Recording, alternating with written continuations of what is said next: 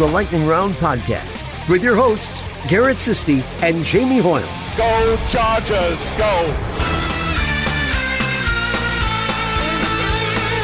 Welcome, everybody, to another edition of the Lightning Round podcast. I am Garrett Sisti, which is at Garrett Sisti on Twitter. Jamie is at Lightning underscore round, and today we got a lot to cover. We're going to go over some of these free agent moves that happened since the last time we recorded. We also have to cover this linebacker class in the draft. So before we do, let's give a shout out to a pair of donations this week. So the first shout out goes to Otto Silva, all the way from Brazil. He says, Hey guys, Bolts fan from Brazil here. If guys in the US can't find good Chargers news options, you can imagine my struggle. It's great to have a solid option via your podcast. Thanks for the great work. Keep it up. P.S. Adderley and Pratt in the draft. Cheers. I'm a fan of Adderley in the first round. That makes sense. Uh, next one is from Steve Bartle. He says, Here you go, dudes. Garrett, enjoy the Lagunitas for me. Appreciate it, Steve. I've been a long time listener, and this is my first donation, long overdue, but I want to say thank you. You guys have been extremely influential on my personal career as I've started to cover college football in the media and started to create my own podcasts. Your draft breakdowns are excellent, and your opinions are held high in regard. I do have a personal request. I would love to hear your opinions on Marquise Blair out of Utah. Uh, we will get to him eventually, but uh, we did not have time to watch Marquise this week. But Steve, man, that is so beyond sweet. We appreciate it. I can't believe that we have that kind of influence, but I'm glad that uh, we have touched you in some way, Steve. So thank you. Yeah, Steve, thank you for the kind words. It's nice to know that we are influencing people. It's a little hard to believe, like Garrett said. We you know, started this show, what, four or five years ago, just with six listeners. So uh, to have somebody say that we're having that kind of an impact on his life is pretty amazing. So thank you, Steve, for sharing that. Thank you for the donation. We appreciate it. And thank you for the continued support. Yeah, and good luck in your uh, your endeavors covering college football. All right, so let's go ahead and go over these free agent acquisitions that happened in the second week of free agency. We talked about some of the internal free agents they signed beforehand. And uh, let's go ahead and start with the big external free agent signing, and that's Thomas Davis, uh, the linebacker from the Panthers. They signed linebacker Thomas Davis to a two year, $10.5 million deal. Uh, the deal, like Telesco's specialty, is heavily backloaded. Davis makes 3.25 million of his 10.5 million this season, with 2 million of that as, as, a signing bonus. In year two, it's a 7.25 million dollar cap hit, leaving door open to cut Davis in 2020 if they had to, and it would cost them 2 million. They'd save 5.25 million. Yeah, you know, when, when they made the signing, everybody kind of assumed it would be for depth, maybe at the Mike and the Will spots, but uh, Davis said during his press conference when they introduced him that he expects to be on the field as the will, which is interesting given you know they've spent money on or they spent a draft pick on Kyzir White and they've they've got Adrian Phillips who we'll get to here in a minute and uh, even Jatavis Brown who's in the last year of his deal. So they're bringing in a what 35 year old linebacker a guy who people are saying can't stay healthy but outside of a couple of ACL issues I think early in his career if I'm not mistaken, I think he's played 12 or more games in like eight or nine consecutive seasons, something like that. So he's been pretty durable. He's been very productive despite the age and the ACL injuries. He really hasn't seen that much of a drop off in production. Uh, played 12 games last year after getting suspended for uh, PED use and had, I think, almost 80 tackles in 12 games. So was right on pace to do what he normally does. He's a guy who excels in coverage, will help cover ground and make stops in the running game. Uh, just a, a, nice veteran presence, some more leadership for a, a, young defense, particularly at the second and third levels. So, um, uh, an interesting signing, one that I kind of like. I think it's one that'll probably work out, and hopefully they can figure out how to balance out those snaps with some of the younger guys and and with Davis and Perryman. Yeah, he talked about being penciling at will, and of course that was Kyzir White's spot a year ago. Depending on how you look at it, we might see a move from Kyzir White. Maybe they move him to Mike, but wherever they move Kyzir, he seems to be the uh, odd man out, if you will, because if you know, Denzel Perryman is penciled in as the Mike, and Thomas Davis is now penciled in at the Will. Either way, if they move Kyzir to Mike, he's going to have to fight with Perryman. If he plays Will, he's going to have to fight with, uh, or at least compete with Thomas Davis in camp. And it's going to be interesting. I'm sure there's going to be a, a bit a mix of those linebackers, and it changes in dime, of course. But it's going to be interesting to see where Kyzir White fits in this whole thing. Signing Denzel Perryman, Thomas Davis, added Adrian Phillips, like you mentioned. Uh, you talk about a uh, Jatavis Brown also here for another year.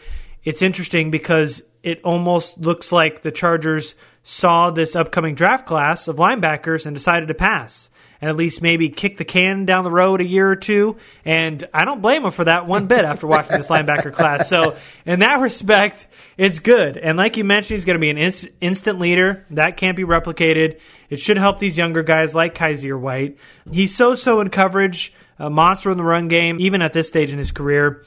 This is not a long term option, like we mentioned. He could be gone next year. But for the short term, you got a real good linebacker depth now with Perryman and Phillips and Kyzir White, uh, Davis, Brown. There's a lot of them. So uh, this was a kind of a spot that was a little bit open going into free agency. Now they've kind of got a lot of guys competing for a couple linebacker spots. Yeah, uh, kind of makes you wonder what the plan is with Kyzir White, like you mentioned. Uh, somebody who looked really good in limited action last season, obviously had the knee injury.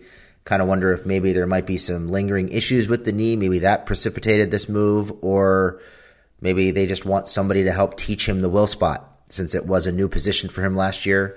You know, having somebody like Davis who's played it for as long as he has and basically the same system should benefit Kyzir. It'll give Kyzir a chance to learn the Mike, hopefully, learn the will. Um, and like you mentioned, with Perryman and Davis both being essentially on one year contracts with an option for the second year, there could be a chance for him to step into one of those two roles as soon as next year. So a good chance for him to kind of ease his way back in, learn two positions, and for them to figure out where he fits best. And then the second outside free agent they signed was the quarterback Tyrod Taylor, formerly the Browns. He signed a two-year, $11 million deal, and like Thomas Davis, it's backloaded with a team option. In year one, it's 3.5 million with a $2.5 million signing bonus. In year two, the Chargers have a potential out with Tyrod. If they pick his option up, it becomes a one year, $6 million deal. Grabbing Tyrod Taylor is a bonus, in my opinion, because it calms my nerves for a lot of things. One, first off, he becomes the best backup Philip Rivers has ever had in his entire career. It took 16 years, but they finally got there. This also means the Chargers aren't going to be drafting a quarterback in 2019, which is an, the biggest takeaway from this whole entire thing keep kicking that can like they're talking about with linebacker kick that can for a year or two. With quarterback revisit it in 2020 forget this whole entire draft. Punt it. Take it off your board. Leave it alone. Maybe a bonus too is that uh, tom Telesco can use tyrod as some trade bait uh, next year for a team that's looking for a quarterback. Maybe rivers who knows helps his progression pushes his stock up a little bit. That'd be nice. But also another added added bonus is these receivers don't have to take ground balls in training camp and and the preseason. We don't get to see them fielding grounders from guys like Kellen Clemens and Zach Mettenberger and Mike Bercovici and all these guys who are throwing grounders and hospital balls. We get to see guys that a guy that is semi accurate and we get to get a good grasp on what these wide receivers can do because there's going to be a pretty big battle at wide receiver three. We'll talk about it in a little bit, but that's also a very good thing. That is a very good thing. And you didn't even mention the best part.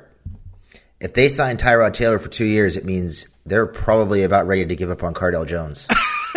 Who cares? he was gone already. Now he's definitely gone. Yeah, yeah, not in their eyes, but in my mind, he was gone. He was gone last year in our mind, but that didn't happen. Yeah. So, uh, but now they're seeing it the same way, so that's a good thing. Yeah, and then uh, they made a, a, couple in-house moves. They, of course, signed uh, Adrian Phillips, the linebacker slash safety. We obviously don't have any specifics on the deal yet. Uh, what we do know is it's a one-year deal, and uh, we had talked about it going into free agency. This was priority number one. Resign Adrian Phillips, who's so impressive last year. They got that done. Yeah, thank goodness they got it done. It was getting kind of nerve wracking there with him. Um, it's just weird that he sat out for as long as he did. That he only got the one year deal. Uh, kind of you know go, going back and looking at his history with the Chargers and how well he played last year, and it just seems like teams had a hard time figuring out what to do with him. You know, is he strictly a special teams player? Is he a linebacker? Is he a safety? Is he a slot corner? Where do you put him? Where does he give you the best value? Can you fit him in your defense on a down to down basis? And it just seemed like, you know, most teams felt like there was really nowhere they could fit him on a down by down basis. He wasn't worth that long term deal. And it just seems like the Chargers got a really good deal out of this. They got their, you know, one of their top three defenders back on what will probably be a much cheaper deal than anybody thought, probably somewhere in that $5 million range they've been throwing around all off season to some of the guys they've re-signed and, and to Thomas Davis. And, um, you know, and he, he gets to bet on himself, he gets to say, look, this is, this is who I am. This is the player I am. I'll take a one year deal and I'll, I'll go make a big deal next year. So Chargers get a bargain. He gets to bet on himself. More than likely, we'll see him compete for free sa- for the free safety role in camp. Hopefully, along with um, with uh, Jaylen Watkins and uh, Rayshawn Jenkins. So a three man group there competing for that spot, and uh, I think everybody wins here. Yeah, I had that same thought. You know, uh, the fit becomes the question now because, like we mentioned, uh, signing Thomas Davis, signing Denzel Perryman. You've got Kyzir White, you've got Jatavis Brown. If you add Adrian Phillips into that linebacker stable, you've got five guys fighting for two linebacker spots. Uh, of course, again, things change in nickel, but that's a crowded group at the moment. And maybe since it's not an ideal fit there at linebacker right now, adding another body with Thomas Davis you know, maybe the team's thinking about thrusting him into that free safety competition, and that might not be a bad thing. You know, he's obviously better closer to line of scrimmage. We saw that last year and the year previous, but can't get much worse at free safety as it was last year. So uh, we'll see. Uh, they obviously threw him out there last year in camp. Uh, didn't quite work out, and they they never really had an answer for free safety all year, to be honest with you. But uh, they tried it in camp, and I'm sure we'll see it again uh, this year in camp. Yeah, I mean, I, would prefer to see him closer to the line of scrimmage, but you got to figure they will do what they can to find a spot for him on a regular basis, uh, which could be as simple as just bringing him in on those dime packages to get Davis off the field or Perryman off the field. Yeah, that's really where he thrives anyway. So I think there are still ways to get him on the field, get plenty of snaps for him, especially with as much as they play dime. And like I said, hopefully a chance for him to prove that last year wasn't a fluke and build on it and uh, maybe cement his role here with the Chargers for several years to come with another good year in 2019. Yep. So next up is the defensive tackle Brandon Mebane. They re-signed Mebane to a two-year, $10.5 million deal, and like the others, it's backloaded. First year, 4.3 million, and 3.25 of that is rolled up in a signing and roster bonus. Year two, they have the potential out. But if they elect to keep Mebane for 2020, it's worth $6.3 million. Another backloaded deal. I would have moved on from Mebane, to be honest with you, but uh, I just don't think he brings a whole lot to this table. I think they could have upgraded at this spot in free agency. Most certainly will have to now in the draft with how they stand. I thought Mebane played fine a year ago. I think, you know, while the Chargers gave themselves a ripcord next offseason, I'm not sure he's worth the price tag. The move is fine, you know, but uh, it's just not the route I would have gone. Hopefully, Mebane can continue to mentor this youngins in the interior, especially with a guy they're going to have to draft early, hopefully. But, um, you know, uh, they have a big hole at defensive tackle. They had three guys uh, that were free agents Darius Philon, Damion Square, Brandon Mebane. They brought back Brandon Mebane. Both of them are both free agents still, Square and Philon. Uh, we'll see how that shakes out. But right now, uh, having Brandon Mebane, Justin Jones, and T.Y. McGill as your three defensive tackles on the roster right now is not a good sign. Yeah, it's not very encouraging.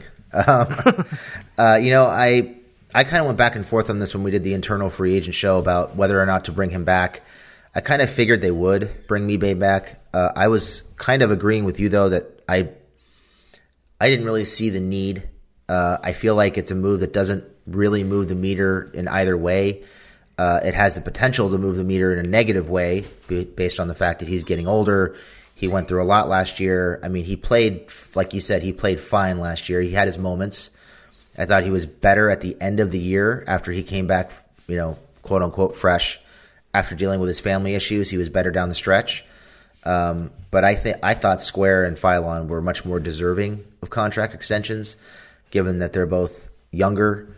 They both do a lot of the dirty work. They did a lot of the heavy lifting last year. Philon, in particular, much more productive, much more explosive, more disruptive. He's a guy who really has been their best interior lineman for the last two years. So the fact that he's still sitting out there is kind of a surprise to me. Hopefully they figure out a way to get him back in back in house because it would be a real shame to let somebody that you drafted in the sixth round who developed the way that he did and played the way he did, particularly in 2018, let him sneak out because you didn't manage your money right or you felt like you had to re-sign Mebane. Uh, I know they value Mebane's leadership, which you know we use that as a as a reason for signing Thomas Davis. When they signed Davis, I kind of figured that's how they're replacing Mebane's leadership. Yeah, same now here. they bring Mebane. Yeah, now they be now they bring Mebane back. It kind of feels like I don't know. Kind of feels like a personal, emotional decision more than a football decision or a business decision. Like they like him personally. They know he went through a lot. They want to take care of their guy, and I get all that. I just feel like it's kind of time to move on and start making better, more meaningful moves at that position. And we're just kind of stuck in neutral. So disappointing in that regard.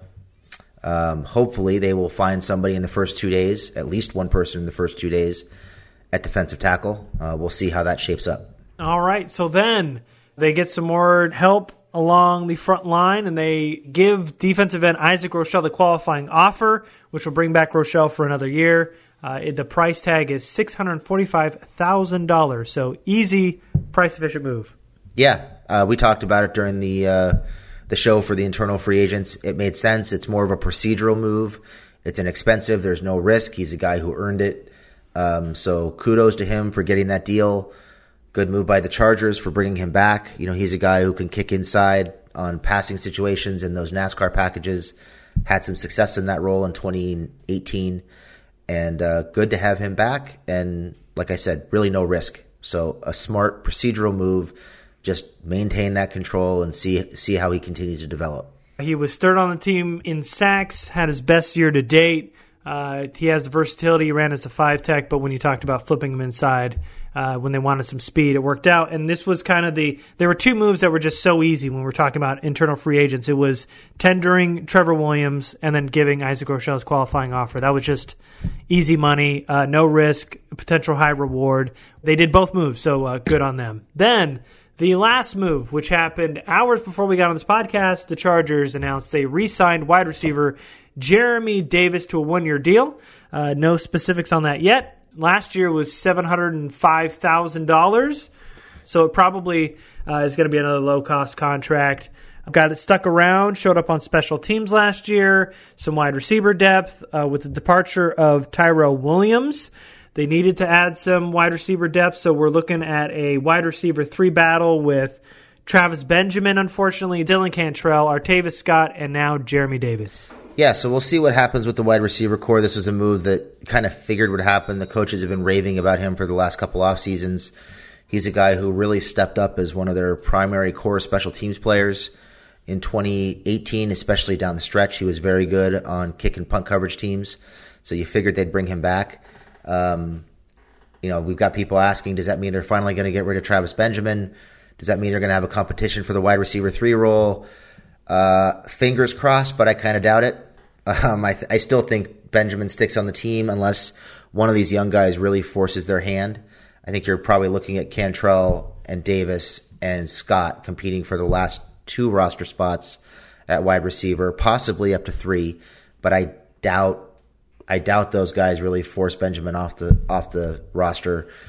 The only guy who really might is maybe Artavis Scott, just because he's so good in the slot and they can move him around. But I just I have a hard time seeing the Chargers cutting Benjamin, even though they should, and he's not worth the money. I think they're going to want that veteran presence in the third wide receiver spot behind Keenan and Mike Williams. Yeah, I think so too. So the last move was not a player, but uh, is the GM, Tom Telesco. They extended Tom Telesco. It was a multi-year deal. No specifics on that, but his contract was up at the end of this year, so they just took care of that early. Yeah, they have a way of sneaking that through, don't they?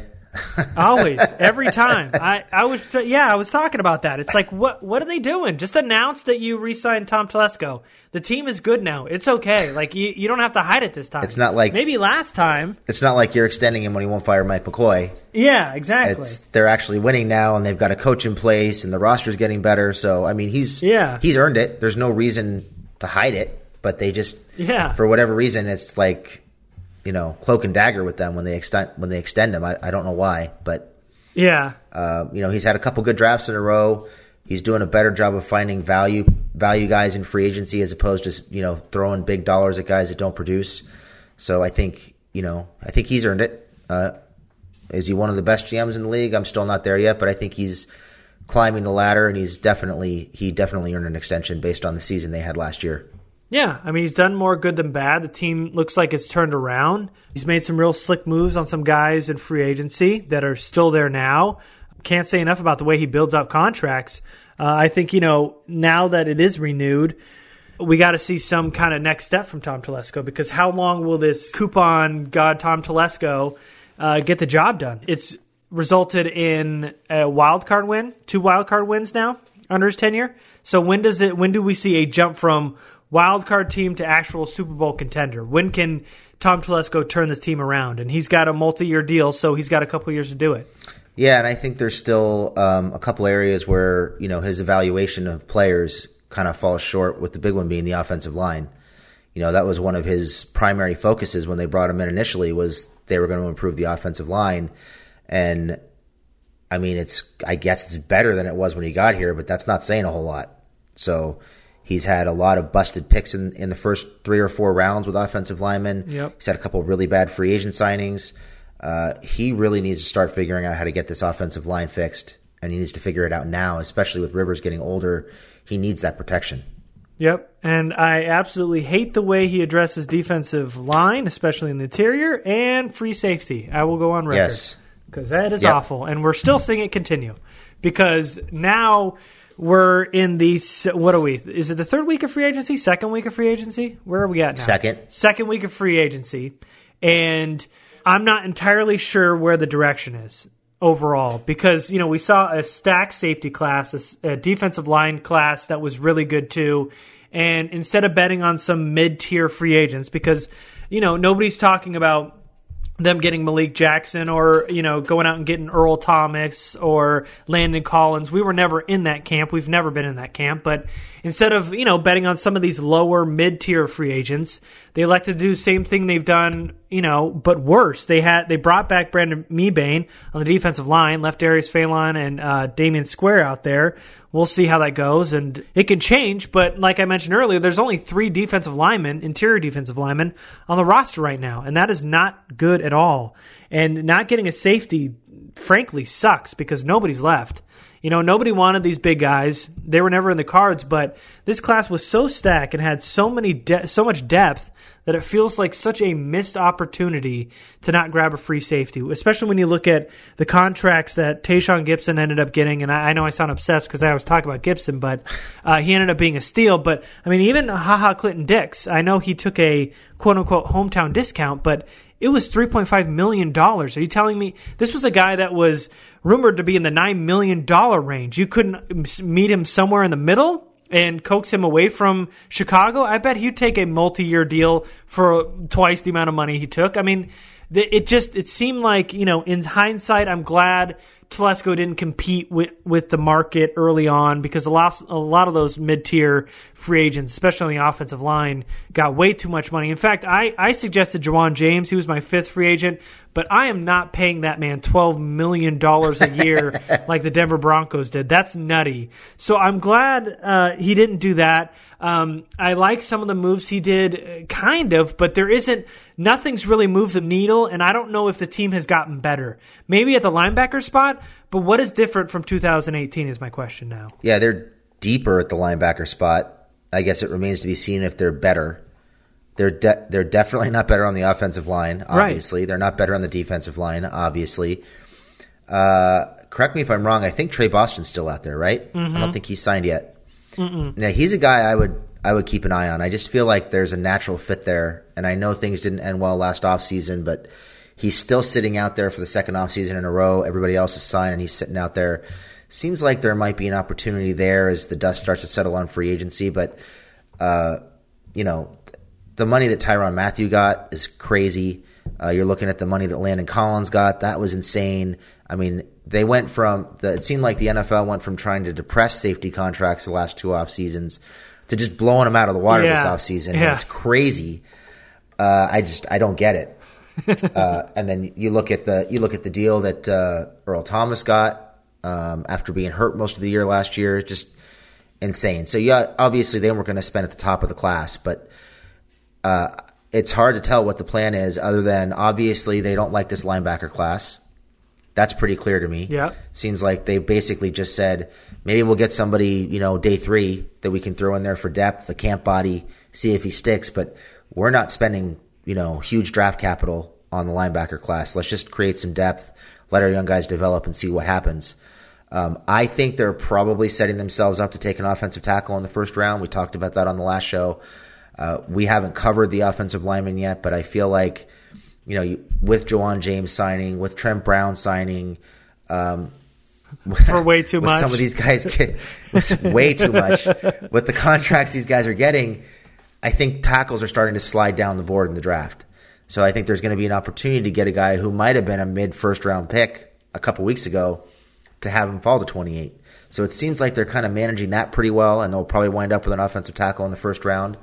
Uh, but I mean, they might have to take two tackles on both sides of the line in this year's class just to be in good shape for the next couple years. Because you know, you mentioned it: T.Y. McGill, Brandon Mebane, Justin Jones, uh, Justin Jones. That's not a very uh, very exciting defensive line group, especially for a team that prides itself on penetrating and being disruptive. That group is doesn't do much of either, so it's a little concerning. Um, so you got to figure they're probably looking at the defensive tackle class and thinking there's some value there in the second and third rounds.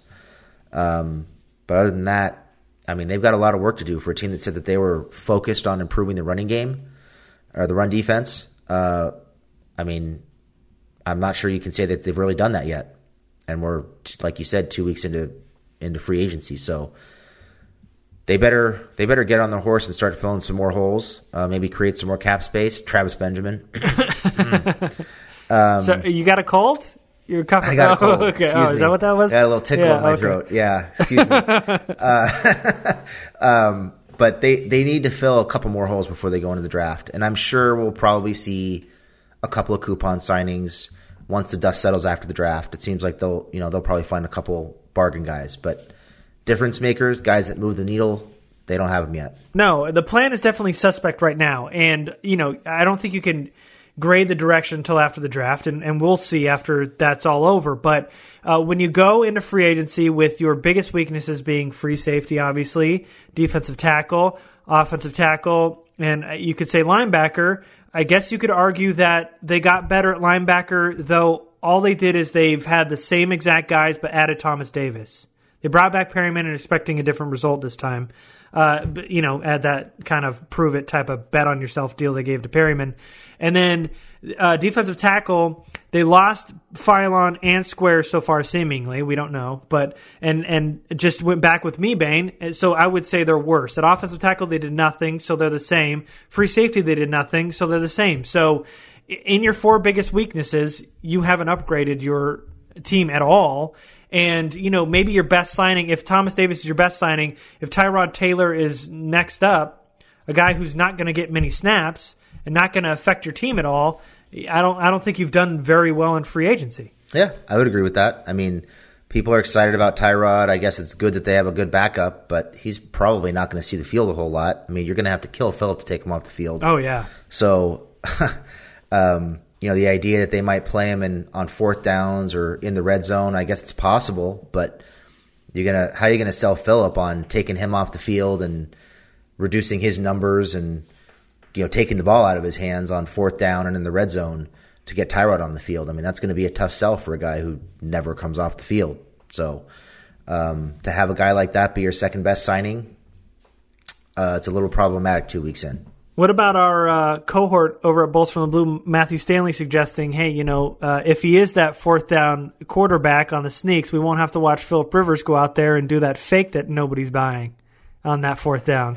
Again, I mean, it's possible, but I love that idea. I love it. I just do we think Lynn and Whisenhunt are going to do that? I mean, I they don't seem like they're all that interested in going for it on fourth down. And again, you're going to have to drag Philip off the field and pry the ball out of his cold, dead hands. So I, I yeah. don't know how that works. Yeah, I don't know either. But they also handed the ball off to Melvin Ingram at the goal line last year. So who knows? Who actually knows? So let's let's go ahead and get in this linebacker class. I don't want to do it, uh, but and I know you don't either. I don't. but we kind of have to. So let's go ahead and go over these linebackers. We've got five. We'll give a sleeper. We'll give our top five, and then we'll talk about direction into the draft. We discussed it a little bit, but uh, we'll get more into it. So let's go ahead and start. And the first one on this list is Devin White at LSU. So White is a guy who plays every bit as fast as his 40 speed. Uh, he is just lightning fast and explosive coming downhill. Very physical, aggressive tackler and enforcer in the running game. Uh, he's strong enough to stack and shed at the second level. Uh, White has he's a powerful wrap up tackler, elite speed both coming downhill and flowing side sideline to sideline. Uh, White looks to me, he even though he wasn't in coverage a lot, the reps that I saw looks like he can turn and run with tight ends, turn and run with running backs. Looks pretty comfortable in zone and man coverage, and uh, looks like he possesses the length to match up with tight ends in the slot and he's just a nightmare as a blitzer. Uh, when he starts coming through those A gaps, he is just a terror, and he's looking to kill the quarterback. Um, on the negative side, I think he guesses a lot in the running game. He's he was recruited as a running back, and he's relatively new to playing linebacker. And it looks to me like he's guessing. He he will over pursue the mesh point on on um, on RPO. He'll follow linemen, pulling linemen, and leave cutback lanes. He'll try to run around blockers at times and leave big cutback lanes. Uh, just a lot of guessing, a lot of missteps.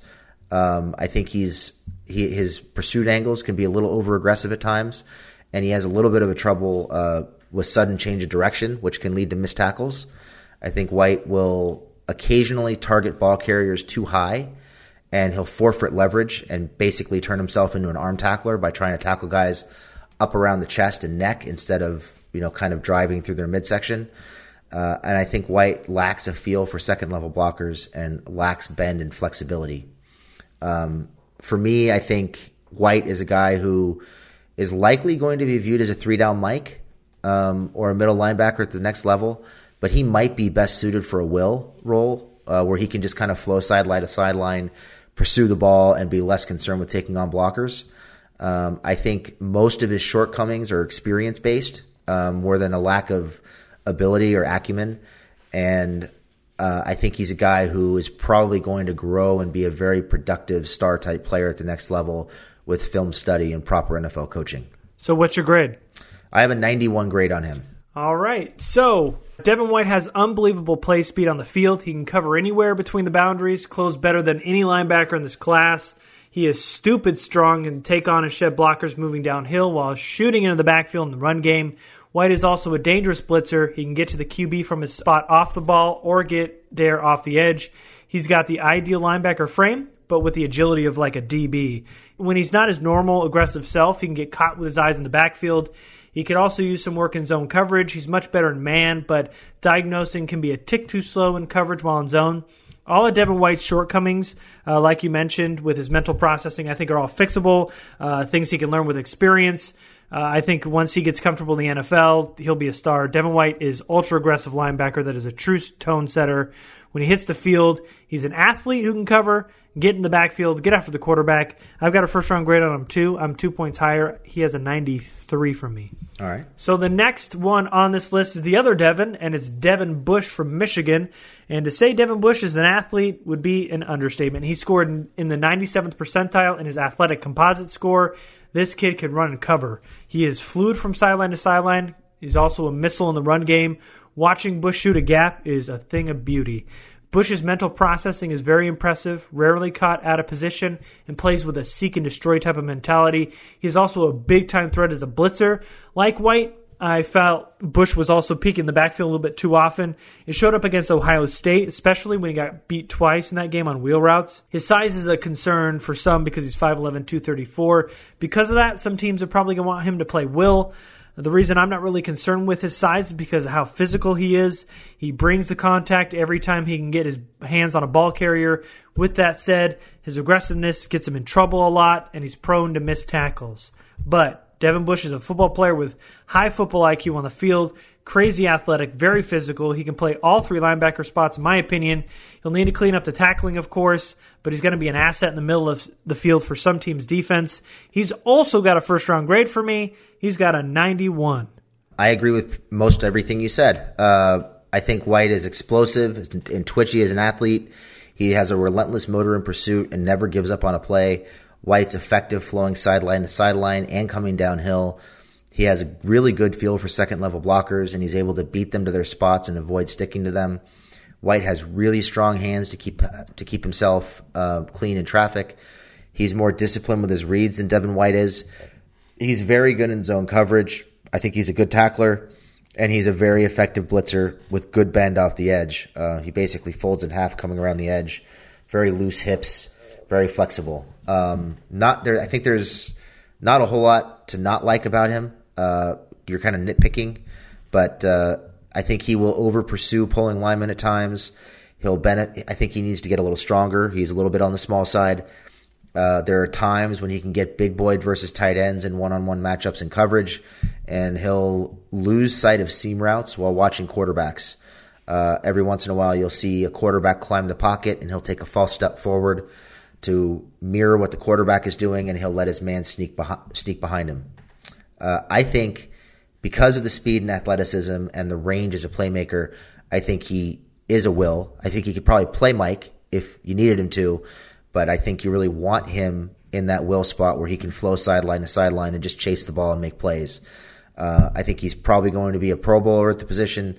He has the instincts and explosiveness to be a terror as a sideline to sideline playmaker in the middle of the uh, in the middle of a defense, and I think he can play in the three four or the four three. Very scheme versatile.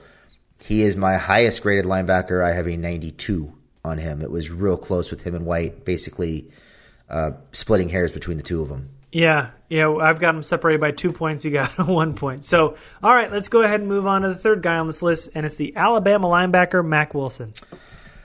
Uh, Wilson takes patient, disciplined routes to the ball carriers. Uh, he rarely misses a tackle. Does a very good job of locating the ball, sifting through traffic, and making tackles. He's strong enough uh, to stack and shed blockers. Would uh, Wilson has good feel for second level blockers. He generally sees them coming and can manage them pretty well. Uh, Wilson has very good closing speed. He flashes the ability to, to carry tight ends and running backs and some slot receivers in man coverage. He easily has the best ball skills of any linebacker in the class with six picks and seven pass breakups in two years as a starter.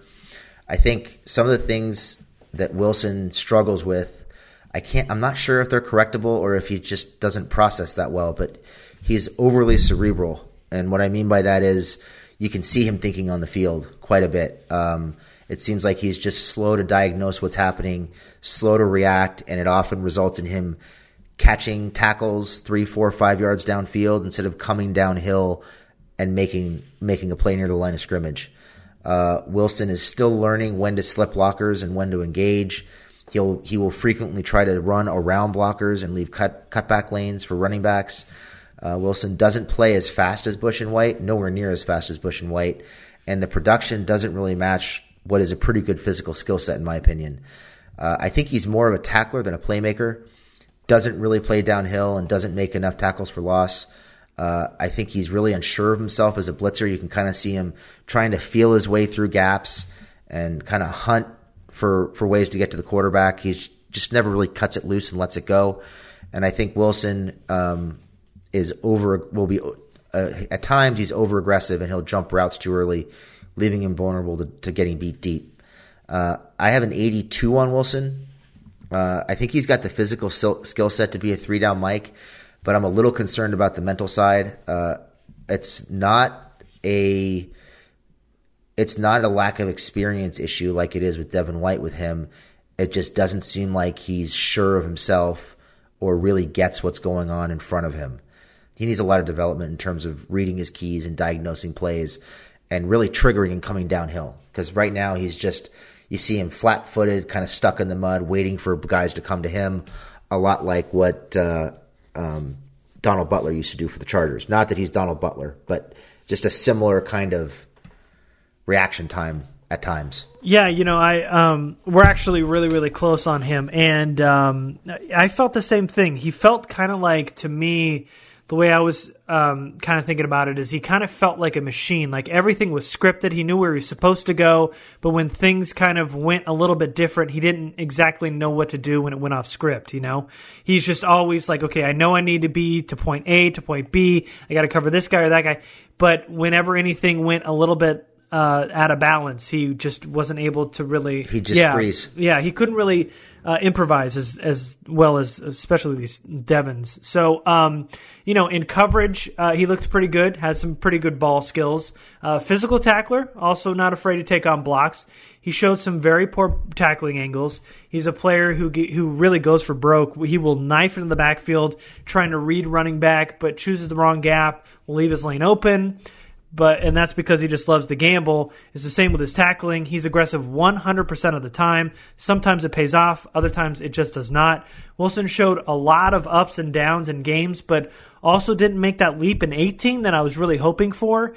Um, he, he does everything you ask for him in the run game and coverage. He lacks the consistency, in my opinion, of the Devins, both Devin White and Devin Bush. He shows shades of a playmaker that might need a year or two to step in as a starting contributor, but has a projection to be a pretty good inside linebacker. I have an 84 from him, so another you know low to mid second round pick from me. Uh, the next guy is the guy I'd like to skip, but we're to have to do him anyway. It is Vosean Joseph out of Florida. A lot of guys are high on him. Yeah. Oh, sorry. no, good. Okay. Sorry. Well, I guess you echo my sentiments because I'm not high on him either. uh, he's a pretty good athlete. Uh, has good straight line speed at least.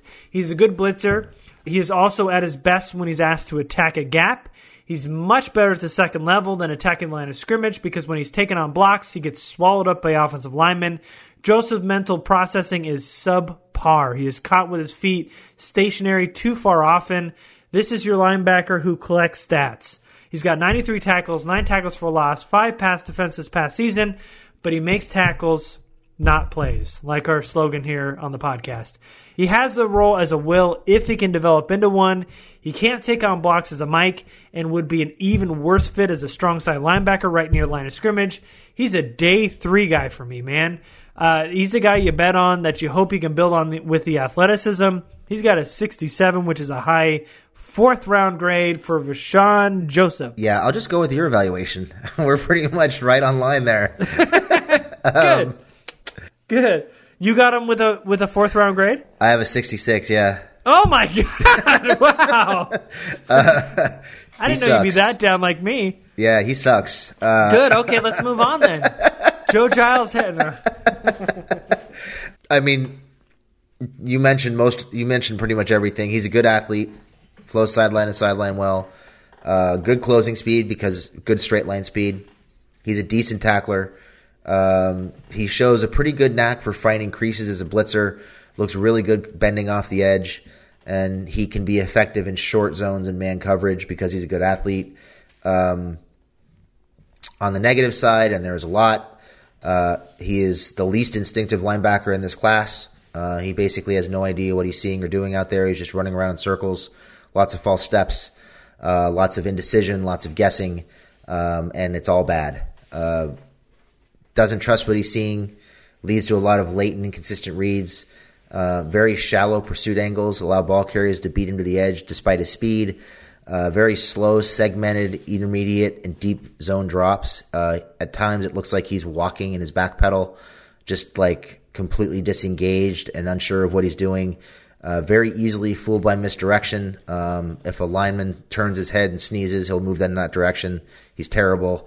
Um, poor feel for second level blockers. Way too reliant on running around blockers. Lacks functional strength. Like I said, he sucks. I have a 66 on him. Um, mid fourth round grade, which feels really generous after reading my analysis. Uh, I think he's probably going to have to start as a special teamer, uh, maybe a potential dime linebacker because of his athleticism and coverage. Um, has the athleticism and the range to be a three down will, but he needs to add bulk and he's got to get a heck of a lot smarter and just continue to refine the mental side of his game. All right, let's finish up this class. It's the last one before our sleeper, and it's Joe Giles Harris from Duke. Uh, I like Joe Giles Harris. Um, Joe Giles Harris is a guy who in my opinion, is just the, the epitome of a downhill thumper. Uh, he's at his best when he can come downhill between the hash marks and he attacks and owns the line of scrimmage, does a nice job of using his hands, strength, and length to ward off blockers and make plays around the line of scrimmage. Giles Harris is sticky, is a, t- a sticky, technically sound blocker who generally finishes when he squares someone up. He understands route concepts. He's able to carry tight ends and running backs in man coverage. He adjusts nicely to developing routes in his zone, and he flashes a solid feel as a blitzer. Uh, I think on the negative side, he's not a guy you want matched up with slot receivers on a regular basis. Uh, he he becomes less effective as he has to wander outside the hash marks. Uh, Giles Harris really struggles protecting himself from cut blocks at the second level. He will occasionally over pursue RPO mesh point, uh, creating cutback lanes for runners. Uh, Giles Harris is a his playmaking range is limited by hip tightness and small tackling radius. And he has a hard time redirecting if he gets fooled or takes a false step. Um, Giles Harris is a guy that might make some sense for the Chargers in terms of depth. I have a 79 grade on him, so kind of a an early third round pick, uh, maybe late second round pick. Uh, I think he is likely to start out as a two down Mike or middle linebacker, uh, but I think his highest and best use might actually be as a Sam because he handles blockers really well at the line of scrimmage, sets the edge really well, and he's also proficient enough in coverage not to be a complete liability uh, versus certain matchups. He's a guy that I like. I wouldn't mind seeing them try to take a shot at him in the third round um, as depth at that Sam position. So yeah, 79 for Joe Giles Harris. Yeah, he was really productive at Duke, uh, but had his season cut short in 2018 because of the MCL sprain. He's got very good instincts, can sniff it out quickly and make a play. Giles Harris is very physical. He's looking to clear a path for the guys around him. This is also one of the few linebackers I watched that does not have trouble tackling. He is a patient and sticky as a tackler. He struggles in man, but when asked to drop back in zone, he's much better manning an area versus running with a back or tight end.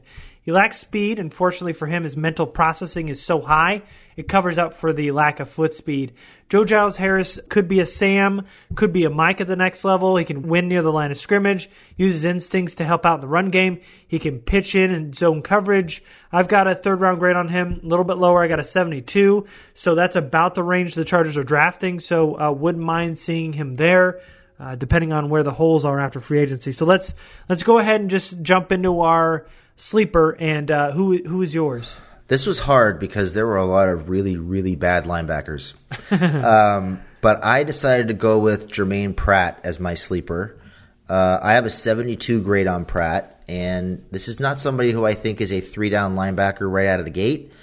But Pratt, for those of you who aren't familiar with him, he went to North Carolina State initially as a safety, played two years as a safety, hurt his shoulder in 2017 gained some weight, came back as a linebacker, had one year as a starting linebacker, and led the ACC in tackles per game. So, highly productive guy. He's tough, physical. Um, he's at his best when he can come downhill versus the run. He flashes the ability to play through linemen at times. Motor runs really hot in pursuit. I think he flashes some coverage ability. Probably better suited to be in being in zone than man schemes.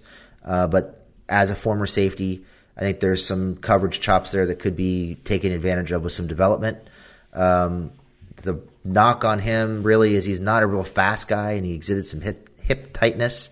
Uh, Pratt, his instincts are still still developing based on only having one year as a starter. There are times when he'll stick to blockers more than you prefer. Uh, he lacks speed and lateral quickness to be the sideline to sideline option. Uh, can look confused in coverage at times uh, and he's not someone you want matched up with running backs and slot receivers at the next level. Uh, so I think he's kind of your diamond in the rough guy. Uh, I think there's something there. There's some skill sets there to take advantage of, but it's going to take some development, and he's probably going to have to cut his teeth uh, on special teams. But uh, I have a 72 on Pratt, so a late third round grade, and I think he's probably going to wind up getting picked more in the fourth or fifth round range as kind of a developmental prospect, but he's a guy that I like and a guy that I think can find a role, particularly on the Chargers, uh, if they are interested in finding, um, you know, some depth, somebody who can maybe play a little Will, maybe play a little Mike, and uh, and fill some, you know, just kind of fill out some snaps for them. And look at that, a good callback to the beginning of the show from Otto Silva, who said that the Charger, our donor, who said the Chargers should be drafting Adderley and Pratt. So call back to the beginning. Shout out to Otto. So yours, Germaine Pratt. My sleeper is Blake Cashman, the linebacker from Minnesota.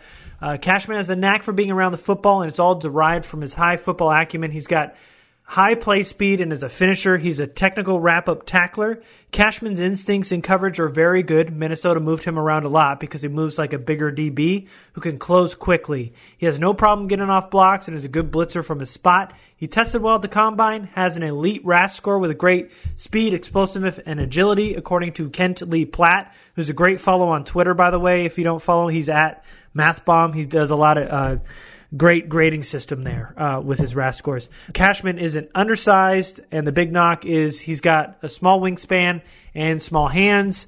None of that seemed to limit his him in games. Blake Cashman is a fluid athlete who is excellent in coverage and wins on instincts in the run game. He projects as a will in the NFL and one that could develop into a starter. I've got a 76 on him, which is a mid high third round grade a guy uh, is probably going to be drafted a little bit later than that, but but a guy I like. Yeah, I like I like Cashman too. I just wanted to be different. Oh, good. All right, well let's go top five. Let's go five to one. Who you got? So my top five, five to one, I have Germaine Pratt, seventy-two, Joe Giles Harris at number four with a seventy-nine, Mack Wilson uh, at number three with an eighty-two, Devin White. 91 is my number two, and Devin Bush is my number one. I'm sorry, Devin White's a 91. Devin Bush is a 92. He's my number one linebacker. All right, Joe Giles Harris is number five for me with a 72. Blake Cashman snuck into my top five with a 76 at four. Mack Wilson is three with an 84. Devin Bush is number two for me at 91. And Devin White is number one for me with a 93. Uh, guys that are seem to be interchangeable and two talented guys at the top of your draft board. And if you were talking a couple months ago about who the draft, who the Chargers should draft, Devin Bush was a popular name. Uh, no way he's fallen to 28 now, and uh, we kind of talked about it. But after Devin Bush and Devin White, once the Devins are off the board, Chargers got to stay away from linebacker, and they most likely will in the first round now. Yeah, uh, I've seen some people projecting them to take Mack Wilson in the first round, and oh. I really hope that doesn't happen. No way, man. Uh, I'm honestly not even sure I'd want him in the second round, but uh, definitely not in the first. No, no, not at all. And you know, they we talked about with free agency, they added Thomas Davis, they got Adrian Phillips, Kyzir White, Tavis Brown, re-signed Denzel Perryman. So you know, I, I guess because it's not, it's definitely not an immediate need uh, in 2019, but you could see Jatavis Brown, who's an impending free agent in 2020. Perryman could be cut in 2020. Thomas Davis could be cut in 2020. Uh, there is a need Adrian later. Phillips is a free agent. Adrian Phillips is a free agent. There's a lot of holes there. Um, so you know, best case scenario, Thomas Davis is revitalized with by that pass rush up front. Uh, you know, some of these younger players play good Perryman finally plays a full season. Tavis Brown returns to his rookie form, but you know, it, it, there's a chance that linebacker could be buttoned up for two years if everything goes right. But uh, the immediate need isn't there, and the depth at linebacker here uh, just isn't good in the draft. And again, once you get past the Devins, there isn't much to write home about. You know, by the time the Chargers draft in the second round, it's almost like a third round pick. And is there anybody worth taking there at the end of two? You know, I like Blake Cashman, but I don't know if I'm willing to take him late third, maybe fourth, maybe. But you were talking about kicking it maybe day three. I think you're about right there. Somebody to fill later is depth that you might be able to produce later on and get something from. But uh, I think for the first two days, the Chargers have kind of bought themselves some time, at least in this draft, to not look at linebacker in the first three rounds. Yeah, I'd be surprised if we see a linebacker probably in the first four rounds. I think you're probably looking at some combination of safety, offensive tackle, and defensive tackle. I sure hope so. Rounds. I wouldn't be surprised if they bookend tackle both tackle spots. To be honest with you. Oh yeah, I mean, I think I think much like 18's draft where they they got uh, two linebackers. I don't see why they get they don't get two tackles in this draft class. They have to. Yeah, with the way they set themselves up with free agency, they probably have to. So, All right, guys, that does it for us. Extra long podcast, almost an hour here. I am at Garrett Sisti on Twitter. Jamie, At lightning underscore round. hey, we'll see you next time. Thanks, everybody.